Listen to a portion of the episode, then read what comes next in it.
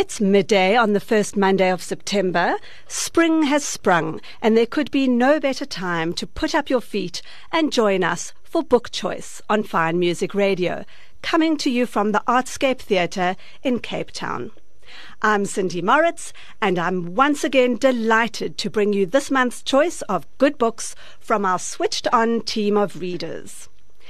Penny Lorimer shares the drama of Louise Candlish's Those People and revisits private detective Jackson Brodie in Kate Atkinson's latest Big Sky. John Hanks describes The Field Guide to the Frogs and Other Amphibians of Africa by Alan Channing and Mark-Oliver Rödel as an ambitious undertaking that he highly recommends. And then he credits Makgadikgadi Pans, A Traveller's Guide to the Salt Flats of Botswana, for his decision on where to travel next. Beryl Eichenberger was transfixed by Elif Shafak's ten minutes thirty-eight seconds in this strange world, in which the reader is exposed to the captivating last moments of Leila's life under the skies of Istanbul. Philippa Schaefer's tot Philippa Schaefertz tosses in a bit of culinary sass with a review of Zola Nene's Simply Zola. And Leslie Beek returns with her choice of children's books, the delightful What's Up Toko, written and illustrated by Nicky Daly, and Rudge and the Best Day Ever by Seb Brown. And Vanessa Levenstein, deeply moved by the passing of American icon Toni Morrison, compares Remembered by Yvonne Battle-Felton to Morrison's Beloved in a sensitive and perceptive way. In studio with me today is the author of the already much discussed Zephany, Joanne Joel, who will share some of her insights around telling this multi-layered story. Please stay listening for our simple competition in which a lucky listener can win one of the fabulous books we have reviewed today. Penny Lorimer, you were quite captivated by the goings-on in both Those People by Louise Candlish and Big Sky by Kate Atkinson. Hell hath no fury like a property owner threatened, my dad used to say. This aphorism is certainly well illustrated in the latest thriller by Louise Candlish called Those People. Lowland Way is a quiet, respectable street somewhere in London, inhabited by quiet, respectable people who work hard at maintaining a quiet, respectable neighbourhood. A leafy environment, family homes, a charming B and B, pet dogs, baby swans in a nearby park, and a weekly event in which cars are kept away to allow children to play in the street makes it a perfect place to live. That's until one aged resident dies, leaving her house to an unknown relative. He and his partner move in and immediately begin loud, disruptive renovations and start a used car business in the front yard. Oh, horror. The novel opens with the unexpected death of an unidentified character who is caught up in the local drama. It then backtracks some weeks to describe the build-up to this event, focusing on the inhabitants of the four closest houses to that of the interlopers. The situation becomes a catalyst for fraying tempers, fractured relationships, secrets kept, and primitive urges desperate for release. Have you ever suffered from the bad behaviour of people in your community? Barking dogs, noisy children, too frequent parties, horrible music, dangerous driving, or any unrepentantly selfish or boorish behaviour? If so, you will completely identify with the shock, frustration, and ultimately murderous feelings of the characters who live closest to the lower-class interlopers in this suburban Eden.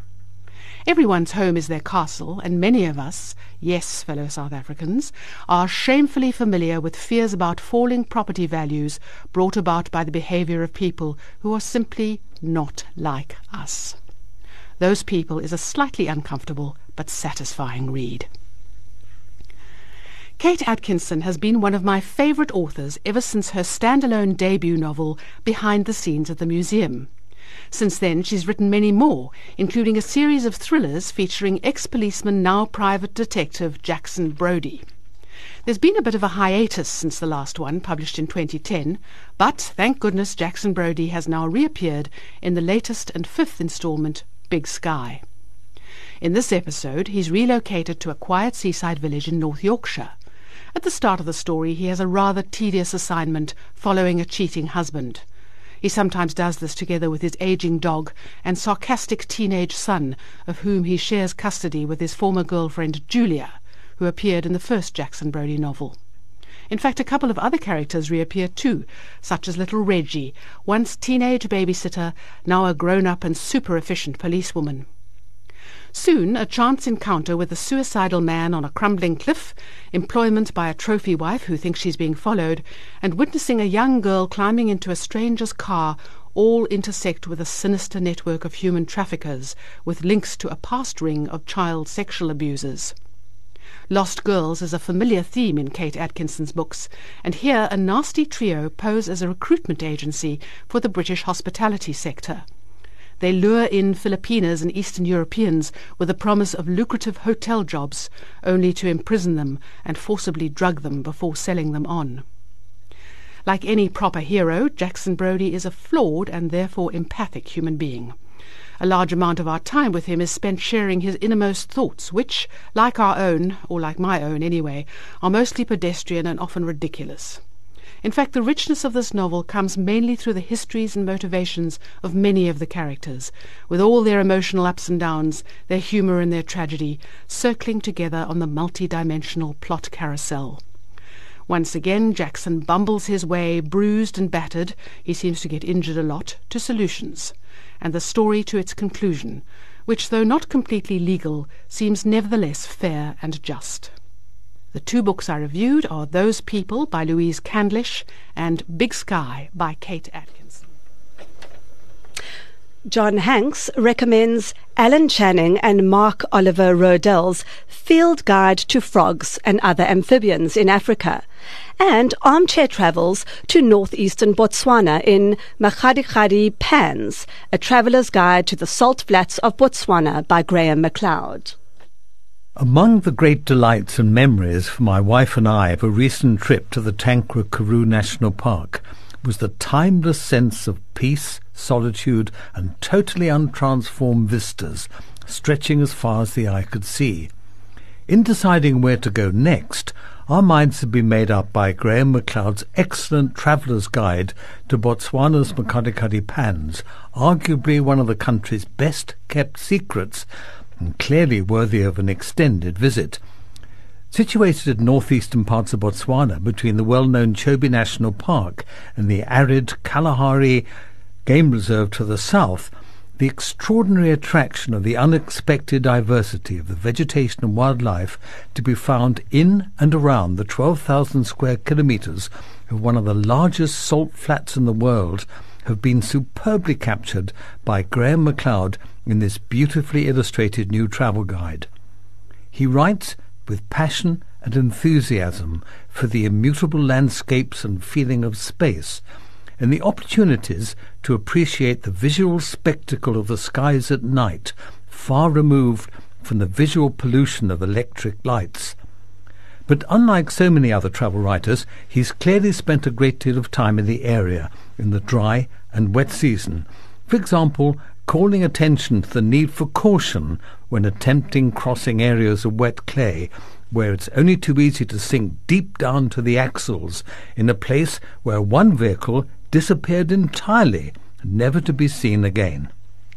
A surprising number of other travel guides do not include contact details of key services and facilities and places to stay, ranging from campsites to luxury lodges. MacLeod has done this admirably, adding a further chapter on useful practical information for visitors. He certainly succeeded in making me want to spend time in a part of Africa I've never visited. The title again of Graham MacLeod's book is Makgadikgadi Pans, A Traveller's Guide to the Salt Flats of Botswana.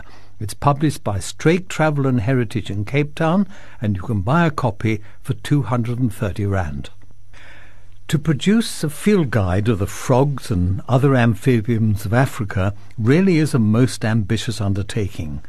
There are some eight hundred fifteen species of amphibians on the African continent, and many of them are little-known species with very restricted distributions in remote and isolated places, ranging from deserts to rainforest.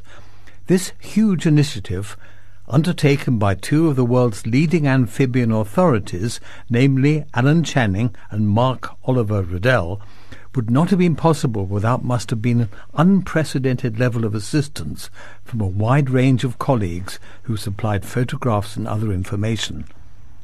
Starting with a well-presented introduction which sets out the arrangements of the book and how to use it to identify species found in the field, the authors have given concise descriptions of each species with colour photographs, up-to-date distribution maps, and a summary of habitats, and where known, the advertisement calls and notes on biology.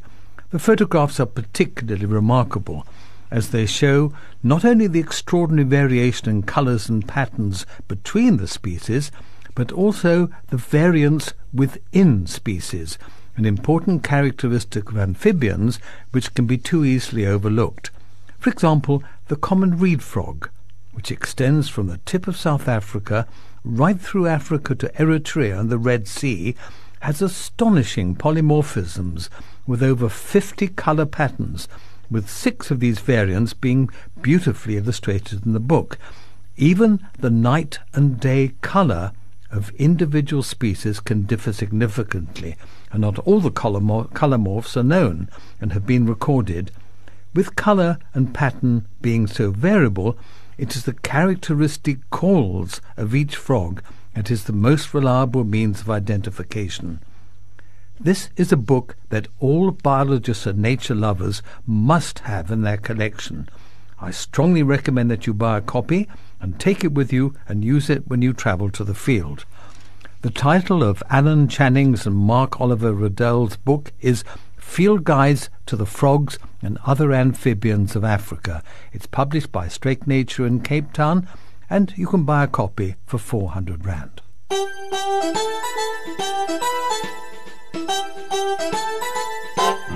May I have the pleasure of your company as we trip the life, fantastic we call life. If I can have the pleasure of your company, I'll be a Robbie Burns to your Will Five. Oh boy, old bean, by that I mean we'll find a bar on which to lean. Bit coming at increasing speed, fast friends indeed.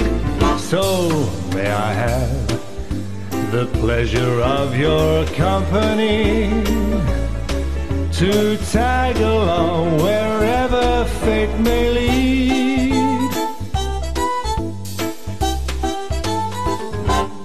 May I have the pleasure of your company on this crazy quilt adventure we call life. If we can have the pleasure of their company, we'll treat the bonny lassies like a wife. Oh boy, old bean, by that I mean you have a pal on whom to lean, a buddy in your hour of need, a friend indeed. So may I have the pleasure of your company to tag along wherever fate may lead.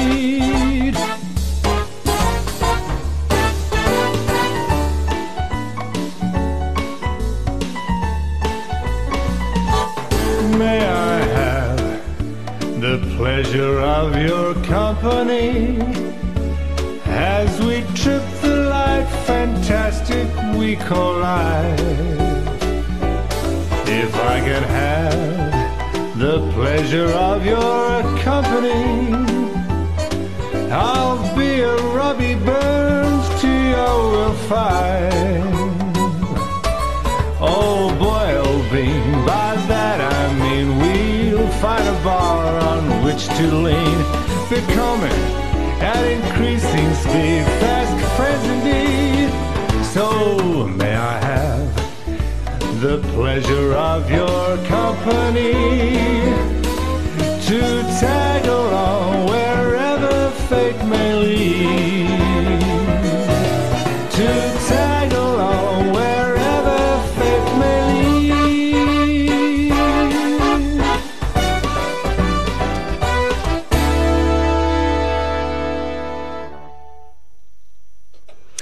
That was The Pleasure of Your Company, sung by Cape Town crooner Harry Curtis. Last month, anyone who had been following the story of Zephany Nurse, the baby that was taken from her birth mother in April of nineteen ninety-seven, and who was found by chance seventeen years later, finally got to hear from the child herself, and now adult, Michelle Solomon. Chosen to tell that story was author Joanne Joel, who has a particular style of writing, described as creative non-fiction, that perfectly suited the story. Joanne is with me in studio today to talk about writing Zephany. Joanne, thank you for joining us on F M R Book Choice this month. Such a pleasure. And congratulations on a pitch-perfect telling of the Zephany Michelle story. Thank you. You have a distinct style of writing, creative nonfiction, in that you insert yourself into the telling that makes you a part of the narrative without being intrusive. You've achieved this in your previous books as well and seem to have honed your skill with Zephany. How did this come to be your chosen style? I fell into it a little bit because my original career path was um, heading towards psychology, and I was studying psychology and doing an honours in psychology, and then I went off to get life experience before I took it further, and life experience led me to business, and then it led me back to kind of an original passion, which was creative writing. It had never been something I'd considered to do as a career. I just always loved to write. I'd always loved to read. Um, and I, I set on, upon a, an autobiographical project, and then eventually a master's in creative writing at U C T. And it was there, um, under the tutelage of some very very clever people, um, that I was actually steered towards nonfiction, um, and shown a whole world that I hadn't really considered from a creative point of view. And it seemed to be nonfiction and obviously bi- biography in particular seemed to be this perfect blend of these two passions of mine, of of, psycho- of psychology and creative writing. And it was really just about taking the stuff that I found so interesting in real life, and which really I, I just don't have that fiction writer's brain to to to, to turn things into into the mysteries and the quandaries and the and the difficulties that you might find in a in a in a fictionalized novel. Um, I, I I just I'm I'm I'm too caught up with what happens in real life, and I've, I think you cannot write that stuff. I right. mean, in Truth the case is, of Zephany, right. it's just Truth is, is, is often the case? stranger than fiction, stranger as, than fiction, as people say. Exactly, and so um, that's how. So Zephany's story, Zephany Michel's story. Um, perhaps you'll you'll give a little bit of a recap. But gaining trust is is crucial for a biographer, and mm. the story was more sensitive than most. Um, Michelle had rejected other authors before she met you. How did she? How did you get to the point where Michelle decided you were the one to tell the story? She had the, the initial approach to me actually came through a publisher. As you say, she had been through um, a, a process of figuring out the prospect of writing a book um, at the time, together with her biological parents, um, and that had that had fallen away. And she had, in in you know, subsequent to that, met one or two two writers, but it hadn't, for her, her felt right. It it wasn't only about the writers themselves. I think it was also about the process that she was um, going through at the time. And um, she came to me through this um, publishers, through Tafelberg Publishers, um, as an entirely disconnected third party with absolutely nothing to do with the story up until that point. Really, just as a hopefully sensitive biographer. And we met, we had a kind of a, a casual coffee to meet literally, a, you know, Michelle, meet Joe, Joe, meet Michelle. And, um, and we sat and chatted, and we had a, a very casual, lovely time. And, um, she decided that I, I felt like somebody she could talk to, hopefully more and more openly. Um, but as you say, the relationship and the trust building process is almost more important than the than the writing mm. itself. It, it it is the most important part of the book writing process, and that needs time. Mm. And um, so, in order for her to decide who that person was going to be, and then work on that relationship building up, she needed to to to have multiple opportunities to say yay or nay. Mm. And um, we we hit it off very easily mm. initially, and mm. and and pretty quickly. Mm.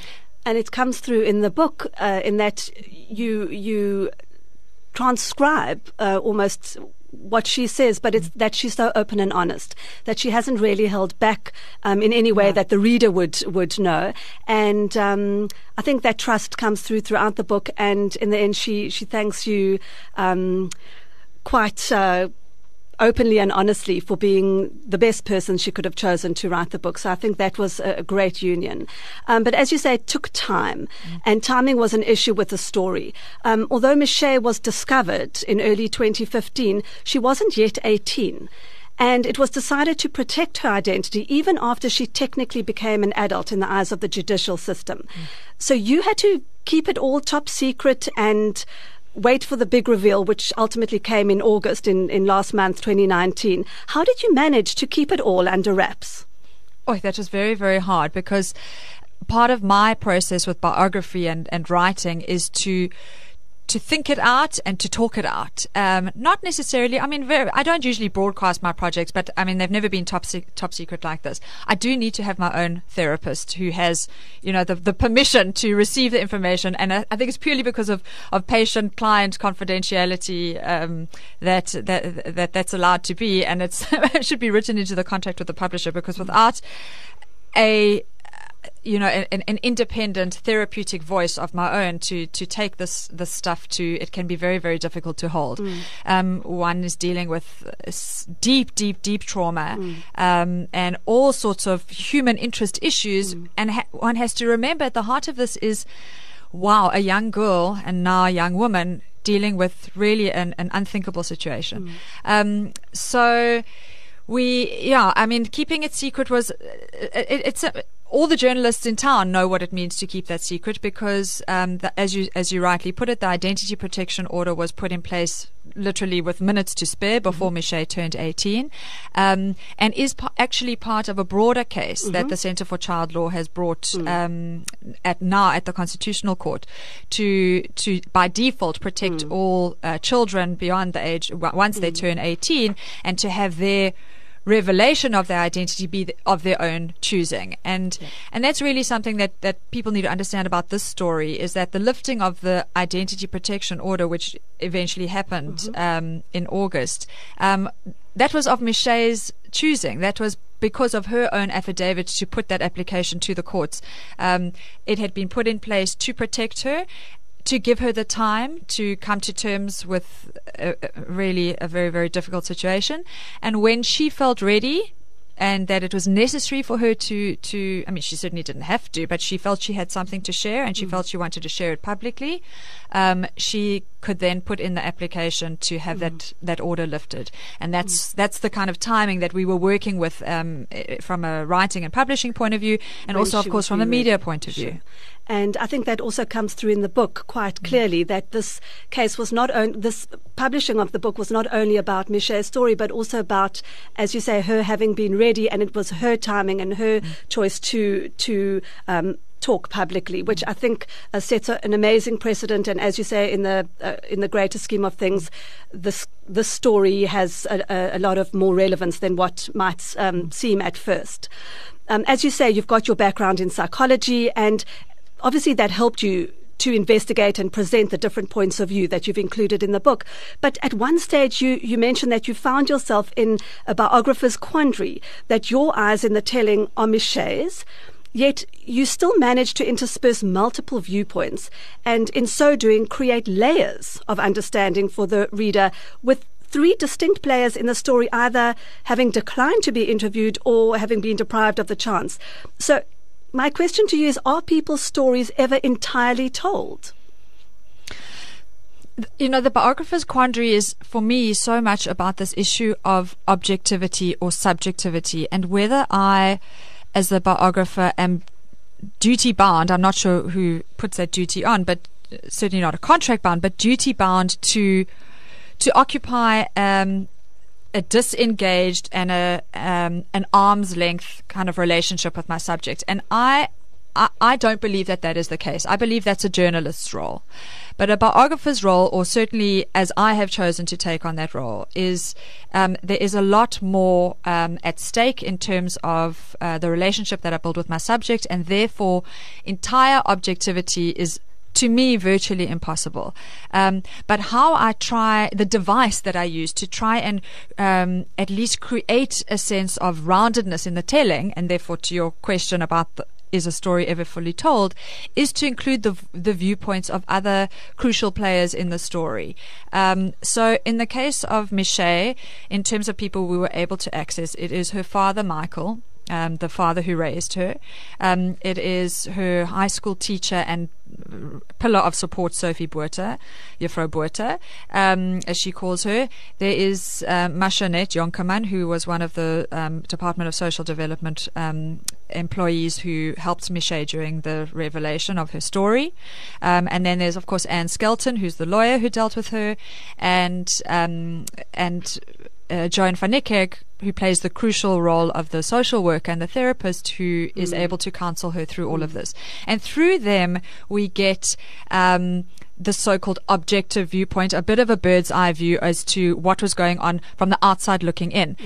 Um, I say in an ideal world, but again, I put that in parentheses because um, I did try and access Celeste and Mornay Nurse, who are Michelle's biological parents, um, and whose story we have all followed for almost twenty years mm. now, over twenty years of losing their child, mm. um, and other members of the Nurse family. But um, they declined to be involved and um Were, would not allow any of their, their children either. So in this case, Cassidy, the sister of Michelle, who looked so much like her and mm. because of whom the story all started unfolding, um, to be interviewed. So those points of view are not included in the book, and neither is Lavona Solomon, um, the mother who mm. raised Michelle, who is in, in jail. Um, so maybe that's for a sequel. Mm, um, I would and love also their I, views. I would add to those viewpoints your own, because I think your right. uh, link linkage of the different points of view and telling of the story, and you know, you help the story progress in such a way mm. that it actually resonates with the reader, in that you're guiding us almost by the hand through the various stages and, and aspects of the story. I do try occupy, and I think that is my role, to kind of mm. occupy the reader's position. If mm. you're looking at, if you kind of consider, like in the, in the case of a play, you know, yeah. then you've got the audience and you've got mm. the, the role players and then you've got the backstage. Mm. I do try occupy the reader's position, and as the author put to the, the subject mm. in writing and in our interviews, mm. questions that a reader would mm. want to answer. Weren't answered. And Joanne, one of the things that you've mentioned since the publication and the revelation was that there's been a lot of judgment um, of Michelle, of the story, of the various players in the story. Um, it's it's been a key term in your response to the many comments and opinions voiced on social media and other media. How has writing this book changed or reinforced your view on judgment of other people's stories? Well, there's that um, that saying, you know, walk a walk a mile in someone else's shoes before you really know their story. I yeah. mean, I think, um, and we say that, and we say that, uh, you know, as as uh, hopefully uh, warm-blooded human beings, we we can say that with meaning and intention. But I think mostly we don't live it, and we are very quick to judge, and we are very quick to judge without all the information. And I think mm. that's really been my been my, my big disappointment um, and frustration with the with the the process in the last couple of weeks since the book has come out, is that um, conclusions have been jumped to mm. without hearing Michelle's reading Michelle's without reading book, the book without reading right. the book and, yes. and and really that is my answer mm. to all mm. these, because there has been, as you say, a lot of uh, public criticism of Michelle mm. um, for telling her story at all, mm. going public with it, um, for how her management of her relationship, very mm. difficult, please mm. let's understand, mm. relationship with her biological parents mm. and the, the family who raised her, and um, and I think uh, to them I say, and not one of those critics has read the book, mm. um, and to them I say, you Read know, hear book. From the girl mm. herself. She's taken the mm. step of, of telling well, her story. They can actually hear you speak on Sunday. You're going to be speaking with Michelle at the Open Book Festival. So listeners, if you haven't got your tickets for that, book now. I'm sure it's going to be as riveting as the book. Joanne, thank you for joining us today, for coaxing out the story so gently and thoughtfully, and for highlighting the broader societal issues that emerged from this particular case. I'm looking forward to hearing your conversation at Open Book. Thank you so much. And um, we have, if you um, have not read the book, um, a giveaway for you, a copy of Zephany, Two Mothers, One Daughter, An Astonishing True Story by Joanne Joel. Simply call us on zero two one, four zero one, one zero one three and answer this easy question. Which season has just sprung in Cape Town? The winner will be contacted after the show, so don't delay and get calling now. The number again, zero two one, four zero one, one zero one three.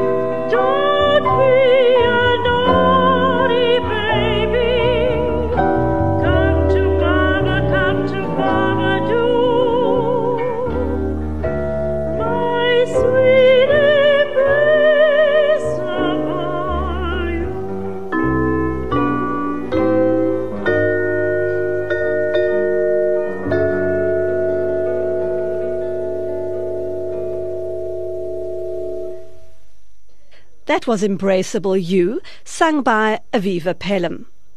Beryl Eichenberger, you're a big fan of Elif Shafak. Tell us about her latest ten minutes, thirty-eight seconds in The Strange World. If you have not read any of Elif Shafak's books, I urge you to do so. This British-Turkish author is a major literary force and is the most widely read female author in Turkey. Her C V is impressive, with numerous awards, a P H D in political science, lecturing posts, memorable TED Talks, and as a member of a number of global organizations, as well as an advocate for human rights, L G B T, and freedom of speech. She is not afraid to write about difficult subjects.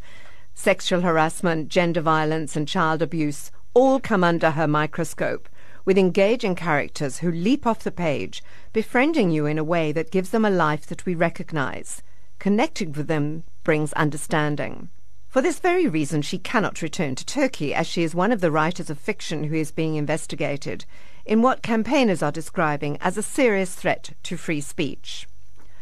Her new novel, ten minutes thirty-eight seconds in This Strange World, reflects all the issues and brings into sharp focus the parochial society that exists in Turkey and the plight of those who don't conform. Shafak's talent is unpeeling the layers that make up Istanbul and its peoples, a city that merges and melts into a thousand different guises, a melting pot of cultures, or as Shafak puts it, Istanbul was an illusion, a magician's trick gone wrong.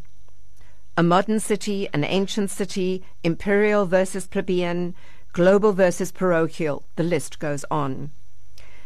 It is here that the beginning is the end for the murdered prostitute Tequila Leila, dumped in a wheelie bin on the outskirts of Istanbul.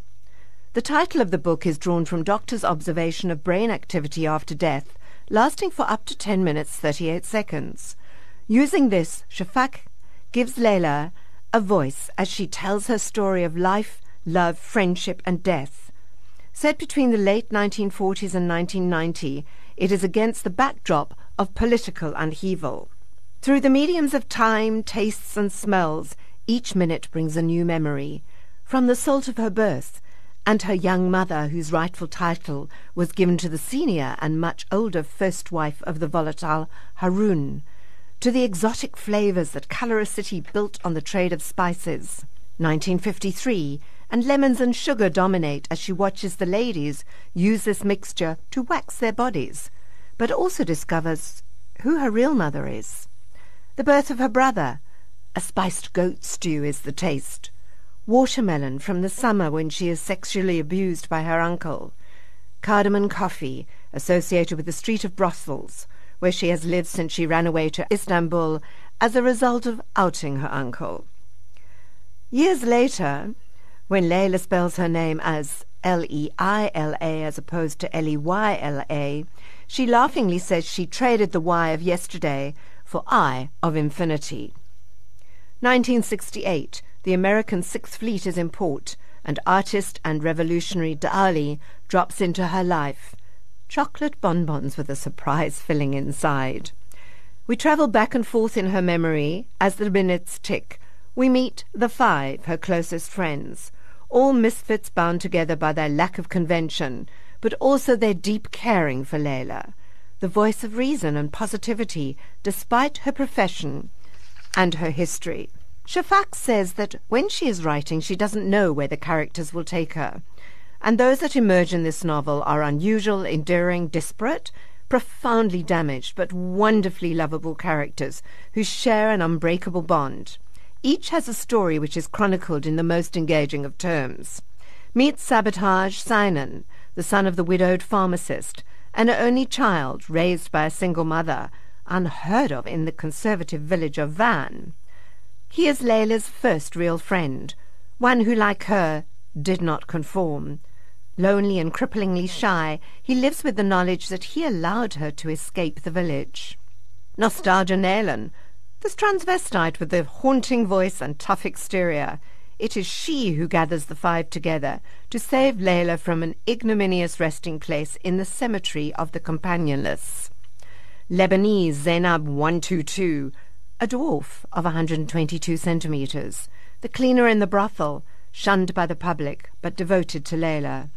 Somalian Jamila, the foreigner trafficked to Istanbul. Hollywood Humaira, escaping an abusive marriage to come to the city, using her rich voice to work the nightclubs. This is not an easy story, but Shafak writes with such a poetic flow that you are engaged from the beginning and compelled to read every word.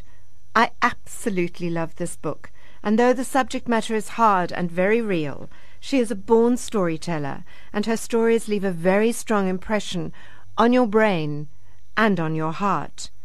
But let Shafak have the last word. In the age of anger, tribalism and apathy, We need stories of connectivity, humanism and empathy. In the face of binary oppositions, we need to promote a more nuanced way of thinking. Wherever there is a decline in democracy, we will see an increase in censorship and intolerance.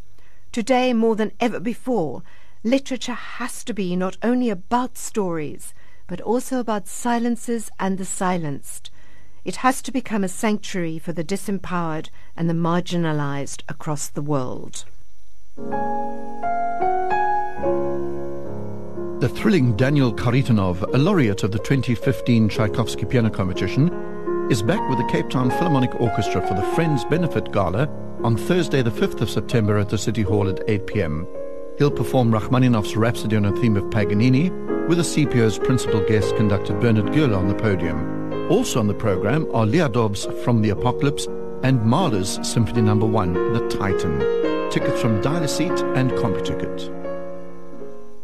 Spicy Patagonian calamari, char-grilled beef sirloin, almond and espresso crumble with palm sugar whipped cream, savoured to the sounds of live jazz. The Stratus Room in the Radisson Blue Hotel and Residence is serving the best winter specials and the best live jazz entertainment from Thursday to Sunday. Enjoy a choice of two dishes from the starter, the main and the dessert. All this for just two hundred rand. To book, call the Stratus Room on zero two one, four six seven, four thousand. Philippa Schaefer discovered culinary joy in Zola Nene's Simply Zola. Simply Zola by Zola Nene, published by Straight Lifestyle. My salads, like me, writes Zola, have a bit of sass. Just like Zola, her sensationally tasty salads are big and beautiful, brightly dressed. There's a roasted tomato, crouton and beef salad, a barley grape and pecan nut salad, a rainbow glass noodle salad, to name a few. The Tex-Mex salad is served in a home-baked tortilla basket. There's no shortage of good ideas in the second cookbook by Zola. Her first cookbook, Simply Delicious, won the best in the world in her category at the Gourmand Cookbook Awards. Zola's a celebrity chef, loved for her T V shows, also well known as a judge on the Great South African Bake Off. In the second cookbook, she follows with more of her irresistible recipes, easy enough for the home cook. She includes some interesting chapters: all-day breakfast, breakfast-inspired dishes to enjoy any time of day, dinner for one, all Zola's favorite weekday meals when dining alone, from a downsized pea and mint risotto to a hot smoked trout and courgette frittata. One-pot wonders are perfect for families or sharing with friends. A babouti meatball curry, chicken and butternut pan roast, boerewors and butterbean stew. The chapter on vivacious veggies is true to its promise. Cocktails and nibbles are seductive in its five o'clock somewhere. Sweet endings are all minimum fuss, maximum flavour. With time on hand, enjoy working through the chapter on weekend baking. And a thoughtful inclusion of gluten-free recipes, a gluten-free flatbread, an orange and thyme cake with maize meal and ground almonds that everyone will want to bake, gluten intolerant or not. Zola created a masterpiece for Zoe's first birthday, a little girl who can't eat gluten, eggs or refined sugar. Zola takes great pleasure in making it for all Zoe's birthday celebrations. And finally, a chapter on the recipes gleaned from her recent travels. It's a joyful book to look through, well designed, an easy layout to follow, mouth-watering photographs to inspire. Leslie Beek, you had some delightful children's books to share with us this month. This month, I've chosen two books that highlight family, one British and one local, but both about something universally longed for by all children, a sense of being loved and cherished, protected and safe. I spend much of my time trying to bring books and a love of reading to children between the ages of ten and twelve, sometimes stretching that a bit when eight and nine-year-olds turn up, hopefully, and lie about their ages. The main criterion for them is excellence. They can cope with anything from picture books to non-fiction, as long as it's good. If it isn't, you soon see their eyes wandering away and their feet beginning to long to kick the boy next door, gently. Raj and the Best Day Ever by Seb Brown intrigues from the first page. Dad, who happens to be a very cool tiger in stripy top and red trousers, makes a list of all the places where they're going to go. They pack their adventure bag with everything they might need, and little Tiger wears his superhero cape to set off for the first place on their list, the library. I love it when libraries and books creep into stories. That is where they discover that Dad has forgotten to pack his wallet, with the library card and money they will need for their adventures. You really have to see this book with its wonderfully comic and interesting illustrations as the two tigers make their way through a day of quiet and free adventuring until they reach their front door again and Dad can't find the keys. They turn up quite quickly in the same zippered pocket of their adventure bag where he has successfully hidden his wallet. Although this is intended for younger children, from three upwards, it works for children of all ages. The Tiger Dad is a hero in his own way, and the day turns from disaster to delight with initiative and inventiveness and, most of all, love. Our own Nicky Daly has already delighted our audience with the first two Toko books, and his third one, What's Up Toko, is just as charming. In the four short stories it contains, Toko makes special soup for Mama on a cold and rainy day, has a scary time one dark night, unintentionally cultivates a snail farm, and goes on holiday to Claymont, and, more importantly, goes home again. We could start a reading session with any of these, and know that they would hold the interest of the most important part of any book, the potential readers. Making the jump from being read to to reading yourself is a huge one that many of our children never make. Books like these are invaluable bridges along the way. Raj and the Best Day Ever is written and illustrated by Seb Brown and was published by Templar Publishing U K in two thousand eighteen. What's Up Toko was written and illustrated by Nicky Daly and published by Jacana in two thousand nineteen.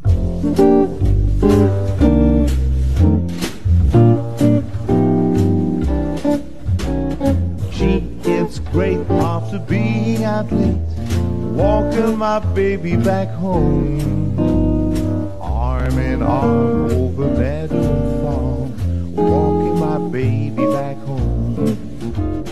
We go along harmonizing a song, I'm reciting a poem. Owls go by and they give me the eye, walking my baby back home. We stop for a while, she gives me a smile and snuggles her head to my chest. We're starting to pet, and that's when I get her powder all over my vest. After I kinda straighten my tie, she has to borrow my comb.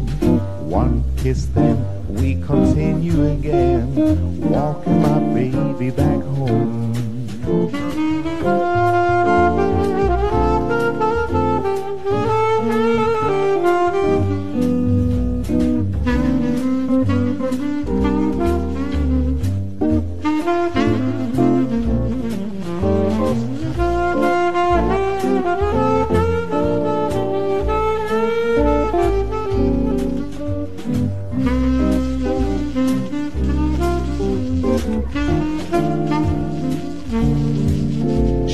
Afraid of the dark, so I have to park out of sight of the door till it's light. She says if I try to kiss her she'll cry, I dry her tears all through the night. hand in hand to a barbecue stand. Right from her doorway we roam. Eats and then it's a pleasure again. Walking my baby, talking my baby, loving my baby. That was Walking My Baby Back Home, sung by Graham Burton. Vanessa Levenstein was saddened to hear about the passing of iconic American author and poet Toni Morrison. It so happened she was reading Remembered by Yvonne Battle-Felton at the time, and she shares her thoughts on the connection with us here. Philosopher, literary critic and novelist Julia Kristeva coined the term intertextuality. She wrote, "A literary work, then, is not simply the product of a single author, but of its relationship to other texts and to the structures of language itself." I was reading Remembered, the debut novel of Yvonne Battle-Felton, when the news broke that Toni Morrison had died. Beloved won the Pulitzer Prize in nineteen eighty-eight and tells the story of Sethe, from her days as a slave to after emancipation. But can one ever escape the shackles of slavery? And what is the impact on future generations? Remembered, like Beloved, has as its major protagonists dead people. Now I'm cautious to use the term magic realism, as Morrison argued that she had redefined the concept. She uses magic as a device to portray her character's extraordinary powers of endurance and resistance. In Beloved, Sethe is haunted by the daughter she killed to save. And in Remembered, from the very first sentence, the protagonist Spring communicates directly with her late sister Tempe. It's nineteen ten, and Spring's son Edward is dying in a hospital bed. He was accused of driving a streetcar into a Philadelphia department store where he was either trying to cause or subvert an attack on civilians. Prompted by the ghost of Tempe, Spring tells Edward their story. It starts when Spring's mother Ella was kidnapped, raped, and forced into a life of slavery. In captivity, she meets Agnes, a slave girl her age, and is put in the care of Mama Skins, who is Agnes's mother. Agnes and Ella each have a child, Tempe and Spring. Spring uses newspaper clippings to help her remember. A newspaper clipping is also used in Beloved as a pivotal part of sharing information about Beloved's murder. The question of love and what love means is raised by both authors. If slavery is worse than death, would you love a child enough to kill it? Infanticide flows through the pages of Beloved. Both novels have strong matriarchs and focus on the mother-child relationship. In Remembered, Mama Skins was entrusted with the babies. With the exception of Agnes, who was spared, each baby was loved and then killed. Agnes's daughter Tempe, on the cusp of freedom, gives birth to her son, and she instinctively feels she needs to smother him to save him. Both narratives peel back the scars of slavery, and the blood oozes out, shaping stories of pain and defiance. It is the very act of telling where the writer can claim their agency. Toni Morrison said, "What I'm interested in is writing without the gaze, without the white gaze. In so many earlier books by African-American writers, particularly the men, I felt they were not writing to me." The Guardian wrote about Remembered. Throughout the novel, the author emphasizes the importance of passing on stories of slavery, while she also points out the difficulty of telling them to a white audience that doesn't want to hear. Remembered is not Beloved. It doesn't pretend to be either. It's a new writer's voice that is articulate, passionate and truthful. Toni Morrison uses the image of trees throughout Beloved. Now, the image of a tree dispersing its seed through its fruit is perhaps lofty, but nonetheless apt for the relationship between Beloved and Remembered. And we have a winner. Of course, the answer was Spring Has Sprung. Tessa van Rooyen, a copy of Zephany, Two Mothers, One Daughter, An Astonishing True Story by Joanne Joel, will be on its way to you shortly. Thanks as always to Rick Everett for the sprightly choice of music and to the fabulous Tshegofatso Modika for production. Do stay tuned for Matinee up next with Brendan van Rijn. And from me, Cindy Moritz, I wish you all happy spring reading.